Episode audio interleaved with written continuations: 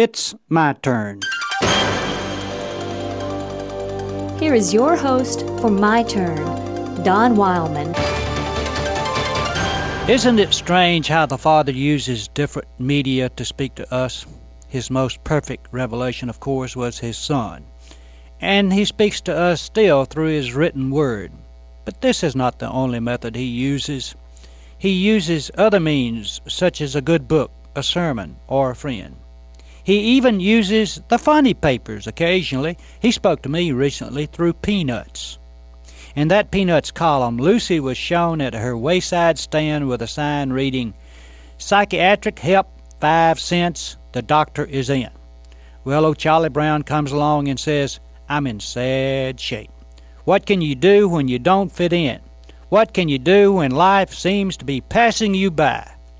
To this, Lucy replies, Follow me. I want to show you something. See the horizon over there? See how big it is? See how much room there is for everybody? Have you ever seen another world? No, says Charlie Brown. As far as you know, this is the only world there is, right? Right, replies Charlie Brown. Lucy shouts, Well, live in it then! Whereupon Charlie Brown does one of his famous somersaults. Many of us are like Charlie Brown. We think we're in sad shape. We mope along with our fears and worries. We go in for self pity. We look here and there for help without finding it. We think the world has given us a raw deal. We go around hunting only for the bad. We're in bad shape ourselves. We get to thinking that the faith of the Nazarene is dull and ordinary. Too many who bear his name are down at the mouth.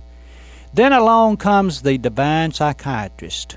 He takes us by the hand and shows us the wide and wonderful world in which we live, this mystery and wonder of life, this sparkling bit of time and space that is all ours for a brief moment of history. He tells us that we are the salt of the earth, the light of the world. He tells us there is a Father who knows us better than we know ourselves, a Maker that is closer than the air we breathe. He says that our Father loves us beyond our comprehension, even more than an earthly father loves his son. But he does more than this. He shames us for our timidity and our crankedness. He dissolves our guilt and restores our faith in God and ourselves. He himself is our key to abundant living.